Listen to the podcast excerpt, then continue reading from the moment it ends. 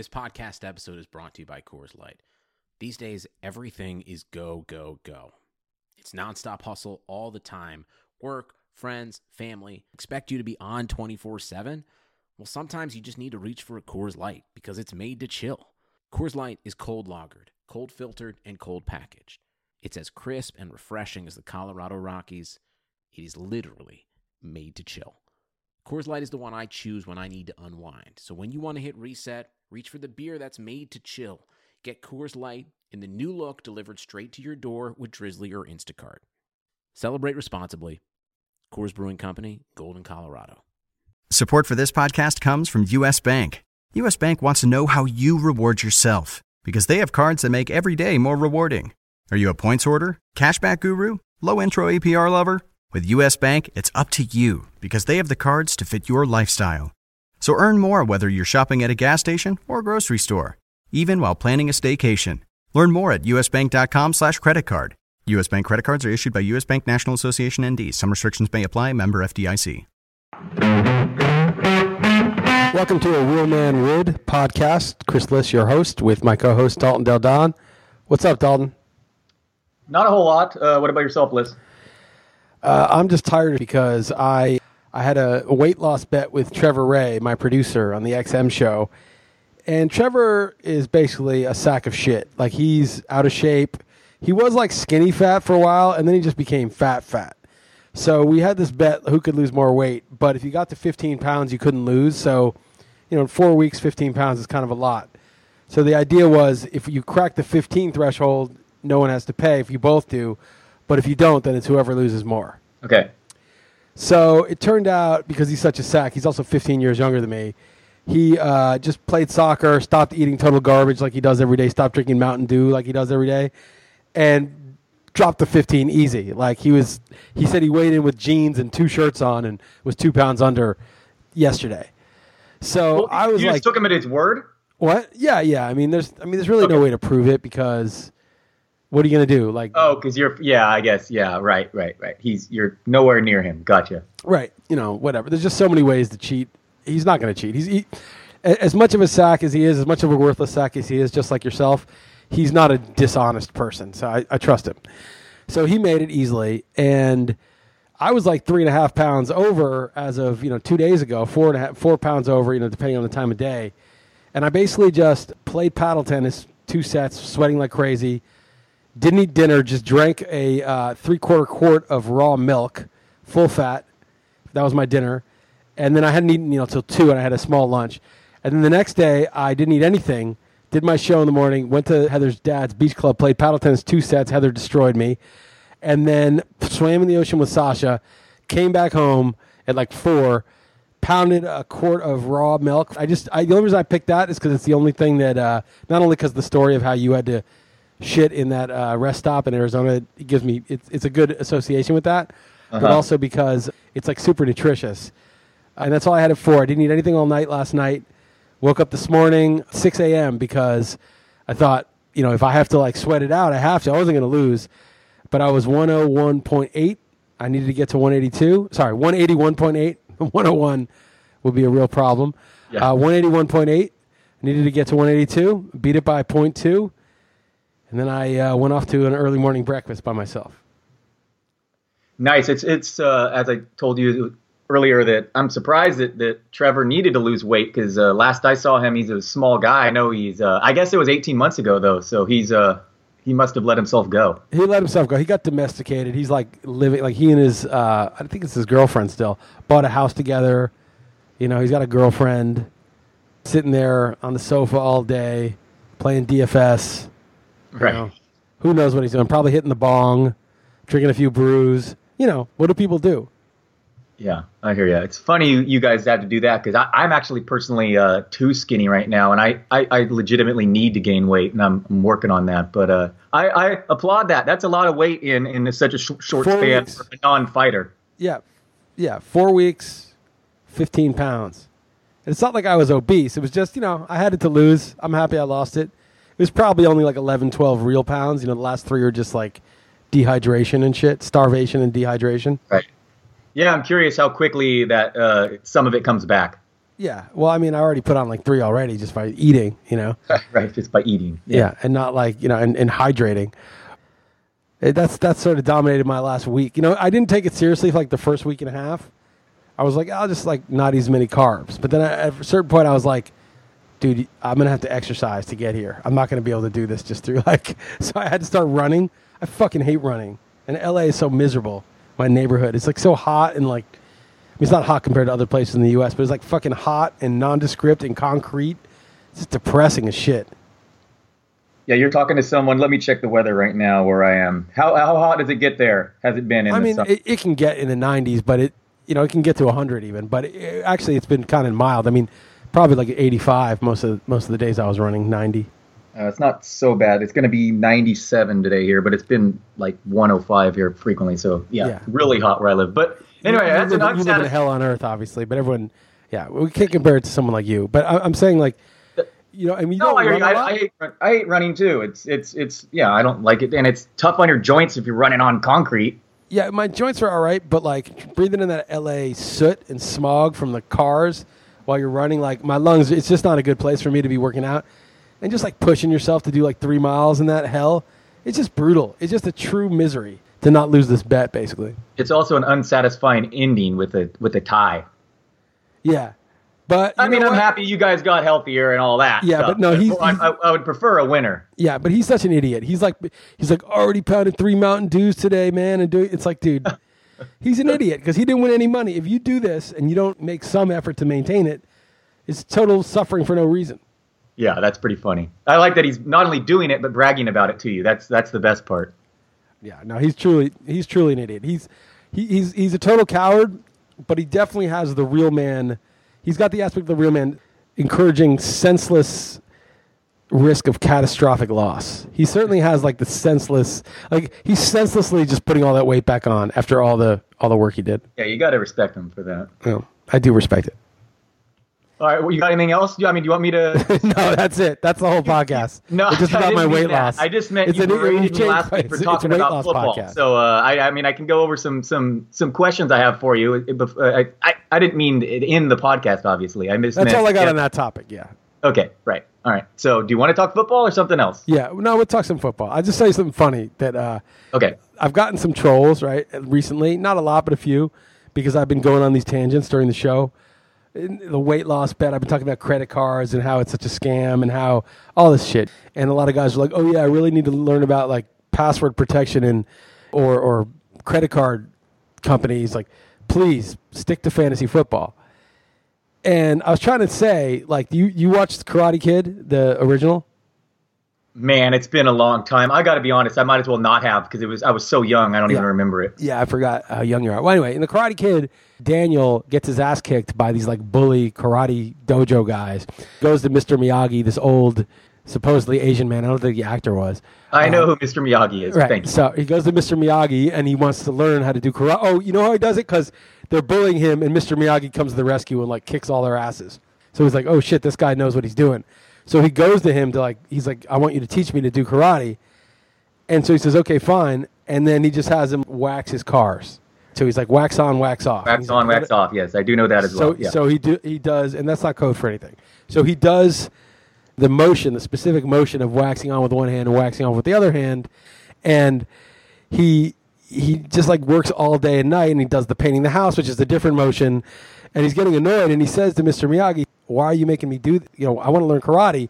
And then Mr. Miyagi like throws a punch at him, and he goes, "Wax on, wax off," you know, and that motion is exactly the motion you need to block the punch. I got to tell you, this analogy I think you're leading to is amazing. Continue. Okay.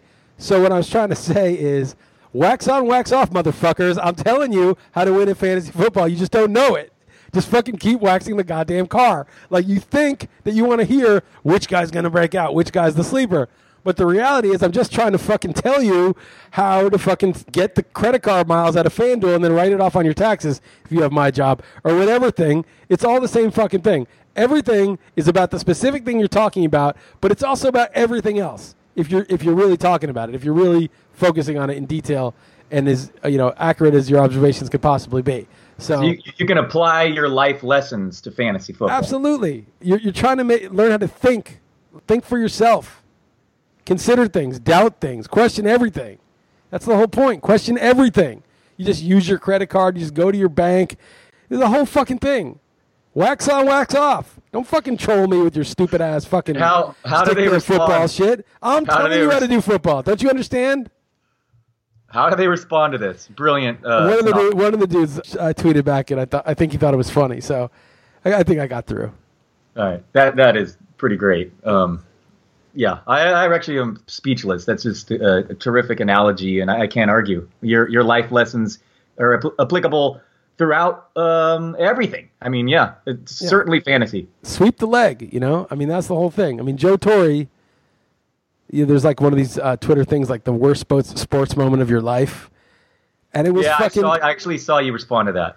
fucking Curt Schilling dealing against the Yankees in the ALCS, and fucking Joe Torre, the biggest coward on the planet, won't bunt. I mean, how could you not bunt against? You know, at least call his bluff that the sock, the bloody sock, was fake, or maybe it's not fake, and he really can't field the position, or Right. Either outcome, either outcome's uh, beneficial, really. right? Or he hurts himself fielding the position, and so he's got to come out of the game. I And he came sweep out the and actually fucking leg. said- the Karate actually- Kid has a lot of lessons. He actually came out afterward and like said that was just like against uh, basically uh, whatever baseball unwritten rules, right? I don't know if he actually said that. I, I've always just assumed that he was so attached to his bullshit reputation Yeah, that he wasn't okay. man have enough that. To Yeah. fucking lay down the bunt. He didn't want to be seen as exploiting the injury. I, I don't know that for a fact, but how could you not bunt? He was dealing. You guys couldn't get a hit. Jeter was up. Jeter was a great bunter. And they're, and they're having him swing away? Yeah, no, I I totally agree. Uh, absolutely. That's. I mean, I'm not a Torre guy. I, I feel like he was so overrated. And he, yeah, in his current job, he's not doing great either. But yeah, I, Yeah. I totally I hear you. Yeah, in my, he was a pussy in my opinion. He just he basically just, you know, he wrote that book where he threw A Rod under the bus and kissed. Oh, that was ass. awful. Yes, that was. You know, ridiculous. that's just like if you, if you look Jeter. Look, I love Jeter. I'm a Yankee fan, but Jeter is kind of like Michael Jordan because he was such a success on the field and, and in a lot of big moments. People overrated his personality massively. Like Jordan had no personality, none, zero. But it was like I want to be like Mike. Like Michael Jordan is so cool.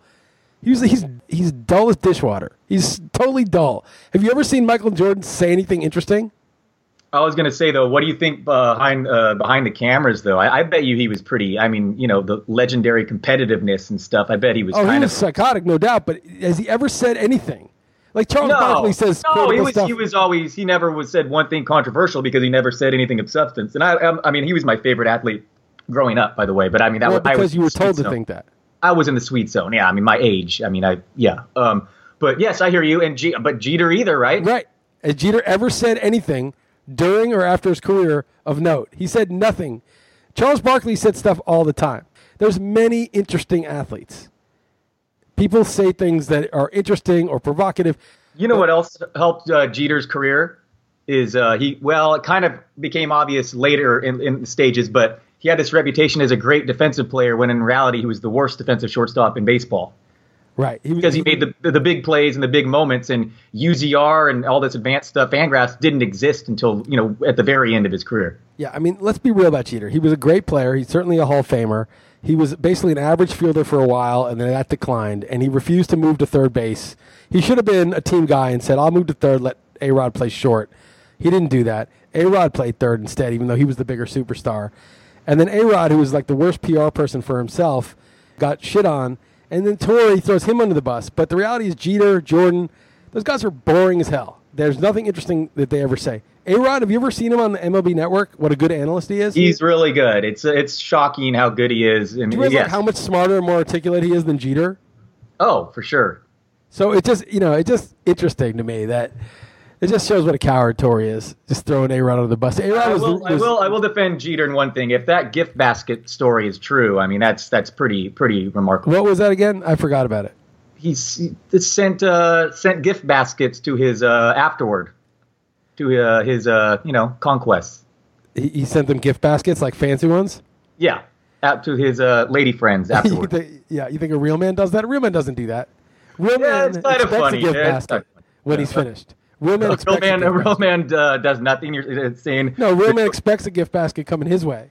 yeah, the doors on your left is was okay. Right, No, fine. real man expects a gift basket because Oh. real man endeavors to do a good job. real man endeavors to do a good job and expects a gift basket. You don't give a gift basket. It's not a prostitute. It was consensual. I mean, Presumably you not, You have to give something. You don't. You don't tip somebody. It's not a service. They're not in the service industry. I mean, seriously, that's weird. It is a little it is a little Yeah, I odd. would take but- a gift basket. You know, if I did it, except you know, maybe I didn't do a good job. All right, I'm not going to get a basket. This there's no way. I don't deserve a basket this time. All right, so uh, Torre, back to Torre real quick. Uh, but him, you know, behaving this way probably got him his job now, whatever the label is. You know, that's uh, I bet. What do you what do you think of that? Oh, his new job? Yeah, you know, Yeah, maybe of that helped him, right? Okay, I mean, okay. Being that But yes a man, real man cowardly would sack of shit. that. That's exactly Real- how you get promoted in, in a lot of these industries. All right. No, Anyway. I, I you. How, what was your response on that? I think I saw someone giving you a hard time.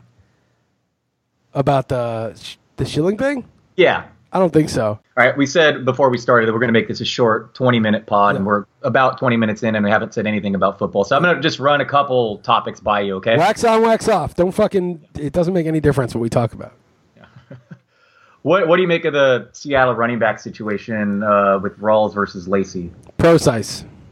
Pro Prosise is your guy. Okay, so in, He's regardless regardless of ADP. He's not my guy. I guess regardless of ADP, I probably still take Lacy, but you know where the ADP is, I probably take Prosise beca- in a PPR because you know you're getting something out of him, and he's 6'1", 220. There's no reason he can't just be the guy. It's just that there's these two other guys there who have been hurt and have had some success. I don't know.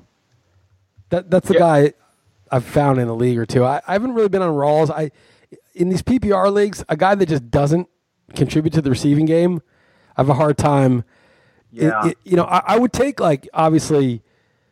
I mean, I don't even like Gillislee that much, but like I would take a stud early down back like Jay Ajayi, say, because we know he's got the entire role to himself. But you start getting a guy who's competing for work, and even if he wins, he doesn't get PPR. Not enough. Yeah, and when he was starting last year, I was very very brief, but one game, uh, got 24 touches, and he he broke off that long.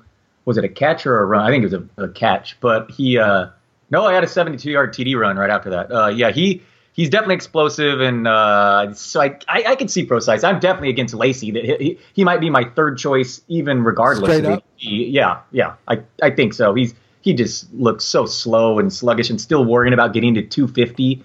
Rawls has his injury concerns, but and he burned me last year, but he had such a good rookie season. I just can't get that out of my mind. But it might just turn into a total committee, and that would be unfortunate. But that that's a fair one. I, I Prosise is a guy that could be like the upside of the top ten fantasy back, and he's Right. going so Like, late. So Let's say Rawls gets banged up and Lacy kind of sucks.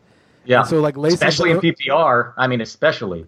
Right, and Lacy's the early down guy for a bit, and Prosise is getting third down, but then Prosise starts creeping into the other ones. So I just I, I feel like there's the PPR only guys like Charles Sims and Woodhead and Theo Riddick. They just can't be that star. And then there's the early down only guys like Gillislee and Rawls. But you get a guy who's a PPR guy like Prosise, but he's 6'1", 220. That could be a three down guy, and there's not that many players that can get into that role. Yes, not only did he catch 17 of, of 19 targets, but he got 12.2 yards per reception, which is pretty really good for Yeah. a running. I mean, I, that's a guy I would take out of those three. okay. Uh, what are you making with the uh, Joe Mixon situation? I mean, is this just veteran coach speak right now? The the rookie, you know, just automatically third in the depth chart. But Jeremy Hill, I mean, beat writers are saying he might start all year. Does it matter if he's starting? I know he's been bad. Uh, Bernard coming off the knee surgery, so I, I don't know what to do with Mixon now. I kind of aggressively rated him, cranked him, and I lowered him since just based off these, you know, recent comments. Yeah, beat writers are some of the sometimes some of the dumbest people, and you should never listen to their conclusions. Listen to any quotes they get from the coaches, and listen to observations like so and so. He's running really well in practice or something that was injured, but never pay attention to their conclusions. They are not as good at fantasy football as you are. The, the fact that we substitute the expertise that they have about certain aspects of the team that aren't relevant to fantasy, and we start to substitute their judgment for ours is crazy. I remember I used to cover the Cubs really closely for RotoWire. I covered you know them for like ten years, Mm-hmm. and I was always calling the right closer. I was always like, it's going to be Kerry Wood, not Marmol. And then the next year, it's going to be Kevin Gregg, not Marmol. I, I everybody was like bidding on Marmol much higher than those guys, and I always knew who it was going to be. And the, and they were bidding on it because the Chicago Because- Times, Sun Times guy Right. was fucking saying it was going to be Marmol. But I could just tell by the facts that that was not likely, or it was at least 50 50, and the price was not 50 50. The, the conclusions that these guys draw are just, they're uninformed about how to handicap risk, how to price these things. They, you know, they know about the team, but the team, knowing about the team is not an important thing for fantasy. You just need to know the, what's, what's going to happen, not, oh, well, I know what number each player wears, or I know how these guys get along personally, or I know how the practice went today. None of that shit matters. So you're not adjusting Mixon's rank. Is that what you're saying? Uh, I was just never that high in the first place. Like I thought that there was always a possibility that Hill and Bernard, especially, would cut in, especially when Bernard was healthy. Bernard's actually really good when he's healthy, so I didn't have to adjust because I didn't. Ha- I never had Mixon in like the third round. Okay. Where do you do you know uh, in what area you do have him? Um, you can look at my running back list. It's probably like fifth roundish. Okay. All right. Where do you have him? What number do you have him? Well, so I'll tell you, I moved him from I think uh, 15th to 23rd on after thinking about it more. Okay, in So- standard non PPR, so I've, I you know I don't do the half. I guess I do have. Oh, I do. Have, you, you're doing half. I'll do half because I do. yeah, have that's how I that's how I kind of grade. Okay, uh, we, we I can do it by half. Okay, so in half PPR, Joe Mixon's 22 on my list. So there you go. I'm going to move him up over Ingram right now anyway. So yeah, 22, exactly the same. All right, okay. Uh, another tough guy to rank now, and I know we, we, we talked about it a little on XM. Just Andrew Luck, if you had to to draft right now, I'm going to throw names at you, and you you tell me which one. Okay. Got to give me, or- for, you got to give me Cousins? format though. Luck or Cousins? Uh, what, what do you mean? What's what format? What do you mean? 12 team, one quarterback. yes, flex? that that. Okay, 12 12. team, one quarterback. Okay, then go ahead. Luck or Cousins? I have Cousins at six, Luck at seven. Oh, okay, all right. Um, so the rest are going to be kind of obvious after you said that. Uh, so Russell Wilson. Um, I have Russell Wilson at five. Okay, all right, interesting. Uh, Matt Ryan, I have him at nine, so I'd go Luck. uh, Mariota, and Winston. I have Mariota at eight, so I'm going Luck, and Winston at ten, so I'm going Luck. Okay, so you're not dinging Luck too. I mean, well, I, I, did because I had him. In, I had him third before, and the thing is, in a 12-team one QB league, right? All you got to do is pick up Andy Dalton for free, or Rivers, or you know, even if you had to, like Carson Wentz or Eli or whatever, and start him for two weeks if Luck is himself. You don't care that he's missing a few games. It's not a big deal. It's just if he's compromised when he comes back or out for a long time. But I don't know, Stephania Bell, not that she's got a crystal ball, she seemed to think that whether or not he plays week one, he's going to be himself when he comes back, and it won't be that long. Okay, that that's that sounds about right. I actually won't. Where do you have him? Uh, I I have him seventh right now. Seven. That's where I have him. I said. Yeah. Okay. Yeah. Stop I, I think copying I, my shit. Stop going to RotoWire just difference is I we flipped Cousins and, and Russell Wilson. Is I have Cousins one spot higher, but um, I, I mean, I, Russell Wilson, I think, could be a monster. Like he was hurt last year. He's such a good quarterback. Oh, he's really Jimmy good. Graham is going to be a monster. I'm really high on Jimmy Graham. Have you seen the reports after, uh, admittedly, uh, I'll give you credit, you were really high on Jimmy Graham. You said he's my number two uh, tight end. And reports since then is the dude's lost 20 pounds. And he's like, I've never felt so good since suffering that injury. It's night and day since last year. And he was pretty good last year. So Yeah, take of that what you will. And they're talking about using him in the red zone. Right. Yeah. They don't have another red zone target. Imagine that. Yeah. Why would you? It's, it's crazy how they didn't do it more previously. Speaking of uh, beat writer speak or uh, coach speak, I'm not sure which one this came from, but what are you doing with Leonard Fournette when they're saying that Chris Ivory might be the short yardage back, Uh, presumably meaning the line that's back? some bullshit. I, I- I mean, I don't have any Leonard Fournette because I just haven't really. I always end up taking a receiver there, like Amari Cooper or Brandin Cooks or whoever. I never take Fournette there, and he's never there when I'm drafting again in round three. But I mean, they drafted this dude like what fourth overall or something crazy like that. He's their guy. If he's good, you know, you want to reward your back with a TD, right? Like subbing a guy out at the goal line is kind of a, a slap in the face. So I'm not it's possible they do something stupid like that, but I'd, I'd be surprised. Okay. I mean, Uh, Ivory shouldn't even be on the team. I mean, they should just cut him. yeah, they gave him a lot of money, actually. But yeah, Fournette's even bigger than him. What is your uh, take on this? Is actually a, a hot button guy, uh, Ameer Abdullah. Sucks. No interest. Zero. Cross him off the list. Okay, shouldn't get goal line carries nor nor the Yeah, cast- you're not, you're locked out of third down because you got an elite receiver in Riddick, and you're not getting goal line carries, and you're on the fucking Lions. Like what? What possible rationale? These people are getting Abdullah in like the fifth or sixth, and I'm like, I, I'm so happy to see that. I'm like, I would not have even considered him. Maybe in like the tenth. You know, and he's never me, even like done anything, and he's coming off a major injury. So To me, yeah. it's like, you know, Abdullah or Terrence West is like a tough call. Uh, I don't know if I have him that low, but I, I, I actually don't think I'll end up with him in any. any right, what number Yeah, do you have Abdullah? I'm gonna. You, you're talking me into lowering him. I have him 26, Thirty-two. 32. All right. Yeah. Makes. Actually, I have Uh, Terrence West much higher than him. In half you have, you have Terrence West ahead of Woodhead. In half PPR, I do. I'm sure full PPR Woodhead probably creeps up over him. Okay. Uh, a couple more I guys. could look uh, it up though, but whatever. I think. I mean, right now I have Terrence West a little bit probably too high in half PPR. yeah, you love Terrence West. No, I don't. Uh, a couple more guys. Uh, LeGarrette Blount. Uh, I'm out. I'm blunt. I have him 36th in non PPR. I mean, in half PPR. Yeah, I have him 30. I can't figure him out because he led the NFL in rushing touchdowns last year, but obviously his environment was as good as it gets. Dude, and He's a yards per carry journeyman. He's a journeyman. He had one good year in New England. I mean, it's ridiculous. There's just Who- no who way that's going to replicate in Philly. I know. Well, he, if he was, if he were in New England, where would you have him ranked? If he were New England, I probably in in half PPR. Yeah. Well, I got Gillislee at 30. Um, I probably have him around 30. Oh man, coming off leading the NFL in rushing touchdowns. All right. Okay. Well, I mean, look who they brought in. I mean, if they brought in, if he was, if it were last year's roster, if they yes. brought in, No Gillislee.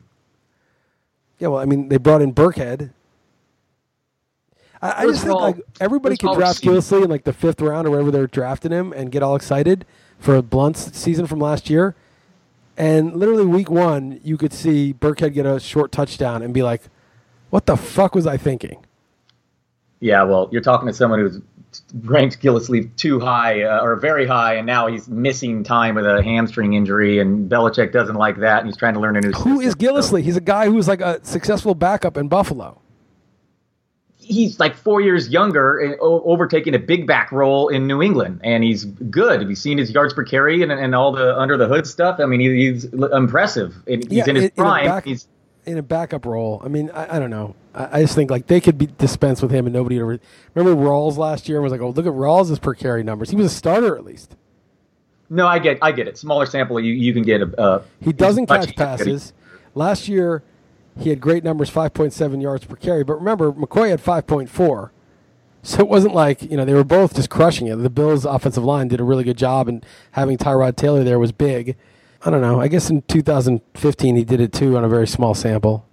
I think they grade him as a poor blocker as well. So uh, I'm gonna have to lower him. Yeah, and I think and Brady's you know Brady may throw on first and second down a lot. So if his blocking isn't up to snuff, you can't telegraph. Right. One thing Belichick said there, he was interviewed, and he said, "One thing I like is that we have more versatility this year, and that guys like James White may run on earlier downs, so that it's not like oh James White's in the game, it's definitely a passing play, or Gillislee's in the game, it's definitely a running play."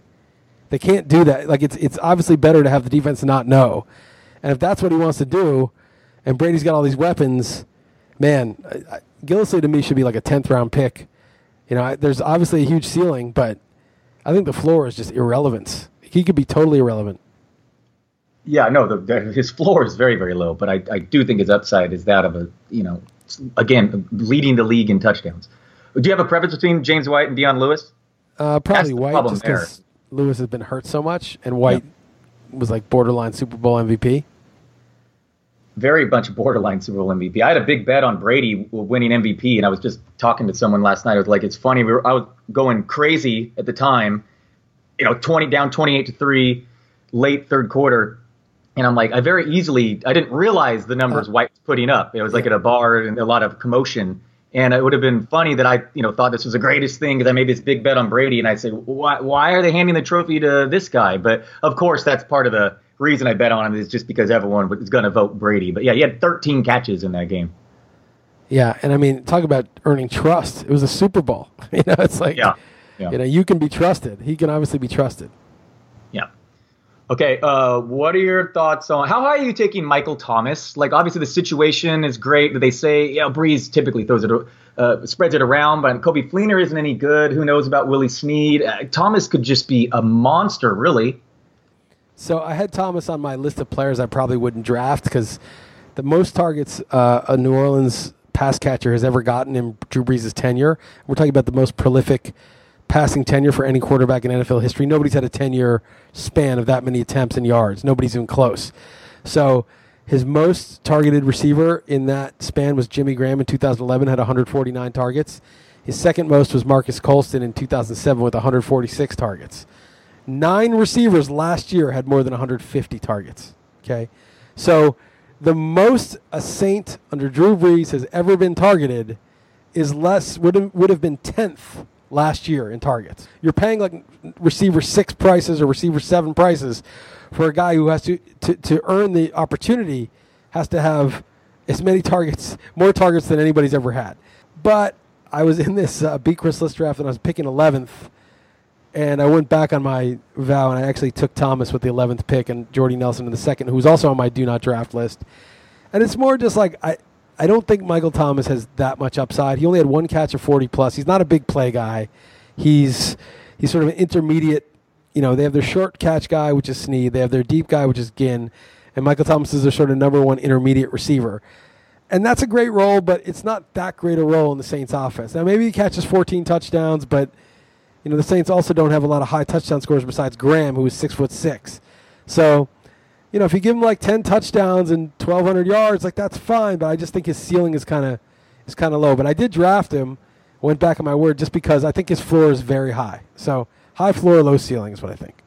Yeah, I mean, the argument would be that he's just flat out a lot better than Marques Colston was. I mean, he could be a true star in that system. Maybe Well, the, why the is he better?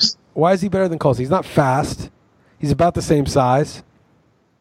Well, we'll see. He's entering his prime, and he certainly showed flashes. His pedigree is much higher, right? Um, interesting that you have him ahead of Jordy Nelson, and you think you're down on him because that's that's. Well, uh, no, I mean, I just took him ahead of Jordy Nelson. I think on my cheat sheet, Jordy's once a couple spots ahead of him. Actually, I have him number nine behind T.Y. Hilton.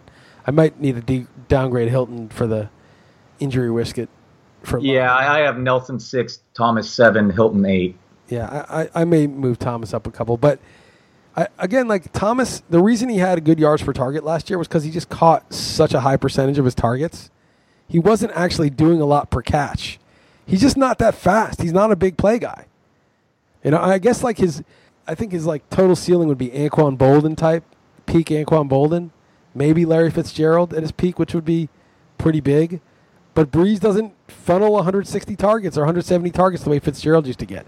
If he gets those Fitzgerald targets, I guess his ceiling of ceilings is peak Fitzgerald, and that's pretty good. I like especially asking you about receiver uh, rankings because you still write those for the magazine, right? Yeah, I still actually do all the research on these guys. Yeah, you do. You go crazy. So here's the last guy I'll ask, um, and then a couple nonsense things. Uh, very tough person for me to rank. Uh, I assume for everyone. Tyreek Hill. Hate him. I have him in half PPR. I got Hill at 26. Yeah, I have him at 19, but I could see I should probably move guys like John Brown over him. I mean- Martavis Bryant, you have over him, I assume. Uh, and half PPR, yeah, Bryant goes up to 23. Yeah, uh, it's just interesting because obviously he's so explosive, and now they had a whole offseason of integrating him. I mean, no Maclin, he's going to be the number one wide receiver, but so many of his plays just seem so unsustainable, and rushes and special teams. So obviously Alex Smith and that whole offense is so conservative. So yeah, so you hate him. I mean, I just I just think that there's upside. I mean, you could see it. I mean, he could be Antonio Brown. He's got the he's faster than Antonio Brown. He's got the same size, about 5'10", 185. So he's not so small. He's not one of those J.J. Nelson types that has no upside. But if you look at how he was used last year in his stats, it was like he he was like Tavon Austin, Devin Hester, Dante Hall, like these elite returners who they're not professional wide receivers. You know, they're just super fast and quick, but they're not running the whole route tree. They're not running intermediate deep routes. And then you got, as you said, Alex Smith is part of the problem also. But I just don't know that he's a pro receiver like Maclin. And just because Maclin's gone, maybe they felt he was too expensive. you know, they, they may have like what's his name, um, Chris Chris Conley or like Albert Wilson or somebody else, you know, getting 50, 60 targets each, and maybe he only gets 85, 90 targets, and they're kind of sporadic. And I don't And know. obviously I- Kelce, and obviously yeah, Kelce. Kelce will get the most, but yeah, I, I don't, I don't like it. Okay. Yeah, I'm kind of indifferent. So I was uh, curious about that. All right. Um, let's wrap this up. Did you see the latest uh, Game of Thrones episode? I did, I did see it. And your thoughts? My thoughts are uh, it was good. It was enjoyable. There, there's two things that annoy me about Game of Thrones. One is like we never really get a sense of like who's got what armies. Like it seemed like oh well, Daenerys is just going to crush Cersei because all they have is them and some locals. Cersei's got the Unsullied. She's got the Dothraki. Got so many armies. Like she's going to just crush them. But then out of nowhere, oh well, the Iron Bank has a huge army of mercenaries that maybe the Lannisters will rent, and oh, Euron just built a fleet of ships. How long did it take him to build a bigger navy than the one that was stolen? Six months. He built. it. What the fuck? So now suddenly the the Iron Island freaks who are like worthless for the whole series are now like their navy's like super important. And he just built that out of nowhere. They keep changing the equation on us. And it happened in the season before when Jon Snow was was fighting Ramsay Bolton and he was going to lose, and, and Ramsay Bolton had just beat Stannis' army too. And then out of nowhere, Littlefinger brings the Knights of the Vale, those weirdos, with that freak kid as their boss. But suddenly that was the difference maker, those guys from the Knights of the Vale. Oh, that's just going to be the difference. It's so random. It would be like if we were watching the NFL and it was like the, the Giants aren't very good this year, but then suddenly, wait a second, why is Aaron Rodgers the quarterback of the Giants? They don't set it up well enough to, for us to understand I mean, it seems like we understand like what factions are with whom, but then these new ones that we haven't even heard of just kind of come out of the blue. Yeah, there there are certainly flaws with the show, but the highs are are very very high, and I like some interactions in this. And I'm not even a big like action sequence war guy, but that was a pretty awesome final ten minutes. Uh, one argument I would have though is is it was so dramatic and, and cool to see the the dragon wreck and shop, but obviously it's going to come back and and what's his name Bronn and Jaime are going to be alive, right? That's kind of a cheat, you know. If they were going to kill him, you'd see him killed. Been some cheesy stuff like Jon Snow coming back to life is just is just not good. They shouldn't have done that. I mean, they early on they killed whoever. Ned Stark dies in the beginning, and you're like, holy shit! And then the Red Right. Wedding was like Right. traumatic. It was like. Oh wait, Robb Stark and that new that pregnant girl who he's with that they're not important characters in the show. I didn't know that. I thought that they were like super important in the arc of the show, but they weren't. They were just dead. And the Catelyn Stark dead. I was like, holy fuck. Since then, they haven't really killed off anybody. The Hound came back to life. Jon Snow came back to life. When are they going to fucking just kill somebody off? The Mountain came back to life. Just kill somebody already. You're you're kind of thinking, oh, Bronn and Jaime Lannister, they can't die because they they would have died if they could have. Even though those guys are like likable characters, I mean, if you're not willing to kill them, then there's no more tension. You're not worried anymore. Yeah, for sure. Um, I it, I did think that was a super entertaining episode though, and It was uh, good. It was good how she just laid fucking waste to those dudes. And that'd be horrible. You're in all that armor. You know how hot that metal gets?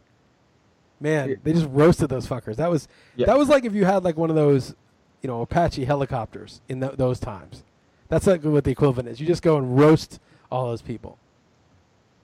for sure. Um, all right, do you have any uh, political thoughts? And obviously, I just have to ask your opinion on what this North Korea stuff. Uh, if Trump were a real man, he just nukes South Korea. If he nukes South Korea to, to, to the ground, and then then the threat becomes credible.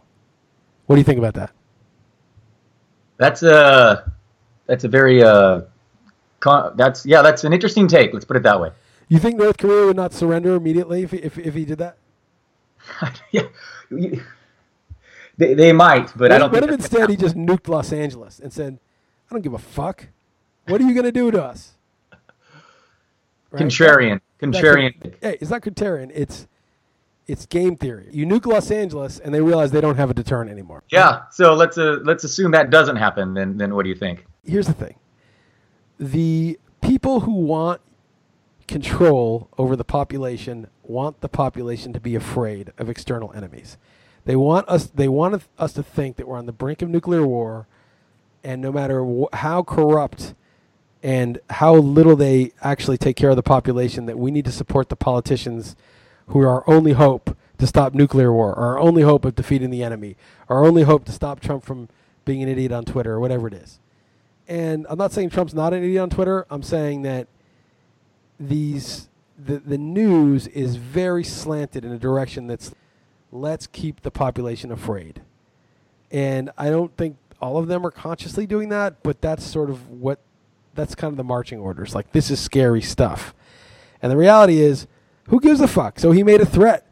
Everybody knows that if North Korea were to launch a nuke, that would be the end of them. And Trump's just making it explicit, like if you threaten us, we're going to get you.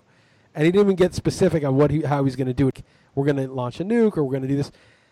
Trump, I'm, I'm not going to defend him or his style. It may well be the most idiotic thing you could possibly do. I don't really know, but I hear a lot of people being like, a diplomat wouldn't speak like that. You know, they would say something more subtle, like North Korea knows that the U.S. is very serious about its blah blah. You know what I mean? They'd say some bullshit like that. And the reality is, I don't really know what has a better effect or worse effect. I don't know. I just know that I don't really see a tweet or something like that making a very non-specific threat changing anything. And I just think there's just a lot of hysteria that a lot of people are benef- benefiting from. And so there's a big incentive to sell that hysteria to the public. And I'm just resisting that. I don't, I'm not getting hysterical. Yeah, I certainly hear you about the fear inducing media. It seems that way to me as well. Um, all right, man, let's get out of here. Way longer than we had planned. So, Yeah, assuming you don't have anything else to to. Uh, I have other shit, Yes. but it's not worth it. We'll, we'll save it for next week. all right, all right, man. Good All right, time. take it easy, Dalton. All right, later, Liss. Later, man.